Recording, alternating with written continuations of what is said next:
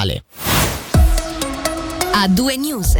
In primo piano abbiamo la politica dove oggi il Gran Consiglio è entrato nel vivo dei lavori parlamentari dopo la cerimonia di insediamento di ieri con la nomina dell'ufficio presidenziale che quale prima cittadina ticinese ora ha Nadia Ghisolfi. La prima discussione tra le forze politiche che animeranno Palazzo dell'Orsoline nei prossimi quattro anni verteva sull'applicazione di una nuova legge per definire quanti seggi in commissione spettavano ai partiti che fanno gruppo in Gran Consiglio, in base al numero di deputati eletti il 2 aprile scorso. Il dibattito ruotava attorno ad un quoziente per definire il numero dei commissari e in base alle due soluzioni proposte ballava un seggio in più o in meno, contestato tra PLRs, PLR e PS. Alla fine, con una maggioranza composta prevalentemente da liberali radicali e il centro, l'applicazione del quoziente è stata arrotondata a 6 e non a 5.29 come chiedeva il Partito Socialista. In poche parole, il calcolo eseguito rispetto al numero di deputati che conta ogni partito in Parlamento d'ora in poi attribuirà per questa legislatura 5 commissari al PLR, 4 al centro, 3 alla Lega, 2 a testa per PS e UDC e 1 ai Verdi. Sentiamo il co-presidente del PS Fabrizio Sirica che ai nostri microfoni ha reso noto che scatterà il ricorso al tribunale da parte appunto dei socialisti una nuova legge modificata pochi anni fa per la prima volta applicata destava delle eh, interpretazioni diverse. Per farci capire noi abbiamo messo al centro la questione della proporzionalità che è comunque centrale nel Parlamento svizzero e nel nostro sistema politico. Per farci capire, con 12 parlamentari, noi con questa interpretazione abbiamo avuto diritto a due commissari, mentre il centro, con 16, solo 4 in più di noi, ha diritto al doppio a quattro commissari. Quindi secondo noi questa non era una buona interpretazione perché viola il principio della proporzionalità. Detto questo, siamo molto sereni, questo sappiamo benissimo che è una questione tecnica politica, non è una questione prioritaria per il Paese e quindi ci concentriamo evidentemente su altri temi politici. Lasceremo poi al Tribunale dirimere la questione perché evidentemente interporremo ricorso. Però voglio ribadire una cosa anche a chi ci sta ascoltando, sono questioni sì importanti perché nelle commissioni si fa la vera politica, quella del dialogo, dell'approfondimento, quindi è importante essere lì dentro, ma oggi non si è litigato, oggi la politica non è che si è battuta per una cadrega, ha dato delle interpretazioni differenti politiche senza nessuno strascico perché adesso si lavora sui temi. Oggi la legislatura è iniziata e i temi prioritari sono quelli che sempre stanno nella nostra testa più delle questioni di interpretazione di una legge. Parliamo ora di salute. Oggi il gruppo ospedaliero Moncucco ha presentato il rapporto d'esercizio 2022, anno cruciale essendo stato quello della nascita del gruppo che da gennaio, dopo lunghe trattative, gestisce la clinica Moncucco di Lugano e la clinica Santa Chiara di Locarno. Questo significa quindi che il bilancio che stiamo per illustrarvi riguarda esclusivamente la struttura del sottoceneri. Sentiamo prima il presidente del CDA Mauro Dell'Ambrogio e poi il direttore Cristian Camponovo.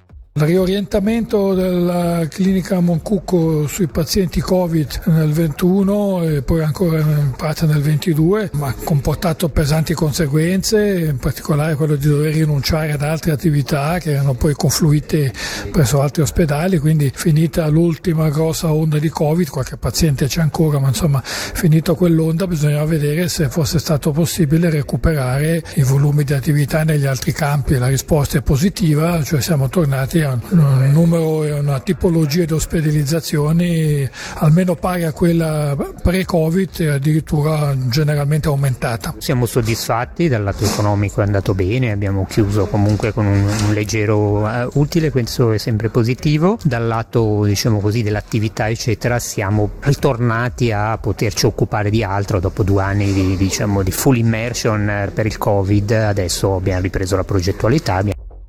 Sul tema torneremo più tardi, poco dopo le 18.10, approfondendo i progetti per il futuro, toccando più nel dettaglio la nuova collaborazione con la clinica Santa Chiara e la questione della formazione e dell'impiego. Voltiamo pagina, passi avanti verso l'unione di Astano, Bedigliora, Curio, Miglieglia e Novaggio in un solo comune denominato Lema. Il governo oggi ha approvato il rapporto della commissione di studio per l'aggregazione, fissando la votazione consultiva per domenica 20 26 novembre. Ci dice di più Marzio della Santa a capo della sezione degli enti locali. Il 26 di novembre verranno convocati tutti i cittadini dei comuni che andranno idealmente a costituire il nuovo comune di Lema e a loro in particolare verrà chiesto se sono favorevoli o contrari al progetto elaborato dalla commissione di studio. I passi successivi sono sostanzialmente la traduzione del progetto in un messaggio governativo che verrà licenziato all'indirizzo del Parlamento. Evidentemente ciò avverrà solo a condizione che i comuni e le loro cittadinanze maggioranze si saranno espressi favorevolmente. Laddove non dovesse essere il caso per uno di questi comuni è sempre data la facoltà al Consiglio di Stato di proporre anche un'aggregazione coatta, ma direi che nella fattispecie ci sono le premesse per un suffragio molto positivo e quindi in questo senso siamo tutti speranzosi che alla fine si possa arrivare a costituire nei termini più rapidi possibili il nuovo comune di Lema. Il progetto di comune unico Lema rientra nello scenario Malcantone Ovest. Che cosa significa? Ma il cantone Ovest è uno dei 27 comprensori disegnati dal piano cantonale delle aggregazioni. Questi comprensori nascono sostanzialmente da un'analisi dettagliata che tiene conto di aspetti sociali, economici, ma anche territoriali del comprensorio. Quello che però è importante sottolineare in relazione a questo nuovo comune è che è un'aggregazione che in parte risponde alla necessità di alcuni dei comuni oggi esistenti, ma che crea anche le premesse per cogliere importanti opportunità opportunità che lo studio da un lato, che comunque ha coinvolto già parte della cittadinanza, ha permesso di evidenziare e che il nuovo comune potrà concretizzare. In quale misura il cantone aiuterà il nuovo comune? Concretamente è stato chiesto e il Consiglio di Stato ha confermato un aiuto di 7,2 milioni di franchi, di cui una buona metà sostanzialmente è finalizzata al risanamento e al consolidamento del bilancio iniziale del nuovo comune, questo proprio pensando alla situazione situazione finanziaria di due comuni in particolare del nuovo comprensorio, l'altra metà è invece pensata vuoi per creare i presupposti amministrativi affinché il nuovo comune possa dal punto di vista organizzativo affrontare le nuove sfide nel migliore dei modi, quindi migliorando anche la qualità dei servizi offerti alla cittadinanza, ma anche per realizzare nuove opere che possano così dare anche nuovo slancio, per così dire, al nuovo comune.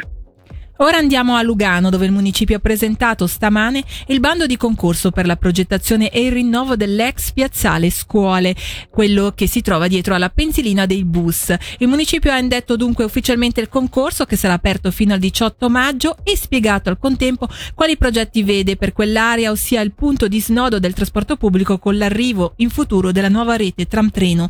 Nel servizio la capo di Cassero Sicurezza e Spazi Urbani Karin Valenzano Rossi. Bando si propone di raccogliere le idee dai professionisti per poter trasformare quest'area che oggi è un non luogo nella porta d'entrata cittadina di Lugano, poiché è lì che arriverà il capolinea del trantreno e noi vorremmo essere pronti per quando quest'opera arriverà in città, dovendo la piazza centrale ospitare il nodo del trasporto pubblico e fungere da spazio pubblico di qualità per l'accoglienza l'accoglienza della cittadinanza. Si vuole quindi dare una nuova vita a quel comparto che oggi è in vero una piazza dismessa dietro una pensilina per poter avere dei contenuti eh, in cui la cittadinanza possa vivere la piazza. Si ipotizza che ci sia una copertura leggera per renderla più funzionale di modo che sia coperta dalle intemperie, ma non si vuole una costruzione che di nuovo ingombri quello spazio. Si vuole poter avere degli stalli sotterranei temporanei per le due ruote di modo che sia compatibile con la mobilità del trasporto pubblico in superficie e quindi poi riqualificare tutta quell'area posteriore all'arrivo del tram treno e del trasporto pubblico affinché ci sia una continuità con l'area pedonale del centro cittadino. La discussione attorno alla possibilità del mercato coperto era stata ventilata, anche accettata dal Consiglio Comunale di Lugano a suo tempo. Ecco, questo progetto dobbiamo immaginare che andrà a scemare oppure c'è ancora una possibilità? Non ci sarà più la possibilità di un mercato coperto chiuso, inteso come stabile, ci sarà però la possibilità di dedicare gli spazi che si creeranno sotto questa copertura leggera anche ad attività tipo quelle del mercato. Non sarà quindi una struttura di mercato stabile, ma ci sarà la possibilità anche per chi opera in questo settore di poter organizzare degli eventi di mercato sotto questa struttura in una piazza che diventerà coperta eh, in modo diverso. Ci spostiamo infine a Losone dove il municipio ha di recente licenziato il messaggio governativo per la richiesta di un credito di 180.000 franchi di contributo per la copertura della pista di ghiaccio della Siberia sul territorio di Ascona. Durante questa primavera toccherà al Consiglio Comunale accettare o meno il credito. Sull'importanza del progetto e sulla partecipazione del Comune di Losone sentiamo nel servizio il sindaco Ivan Katarin.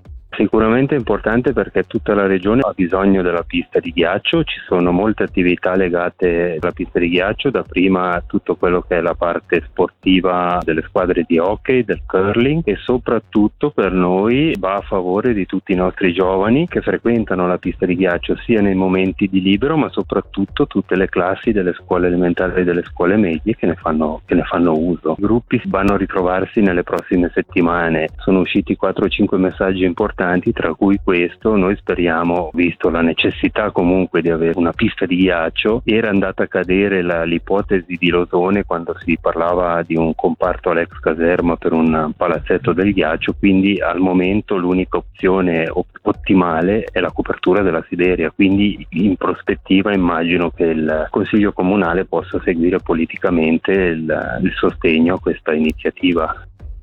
Dall'attualità regionale per il momento è tutto, noi torniamo tra pochissimo per la seconda ora di A2 News. A2 News, senti come suona il ritmo delle notizie su Radio Ticino.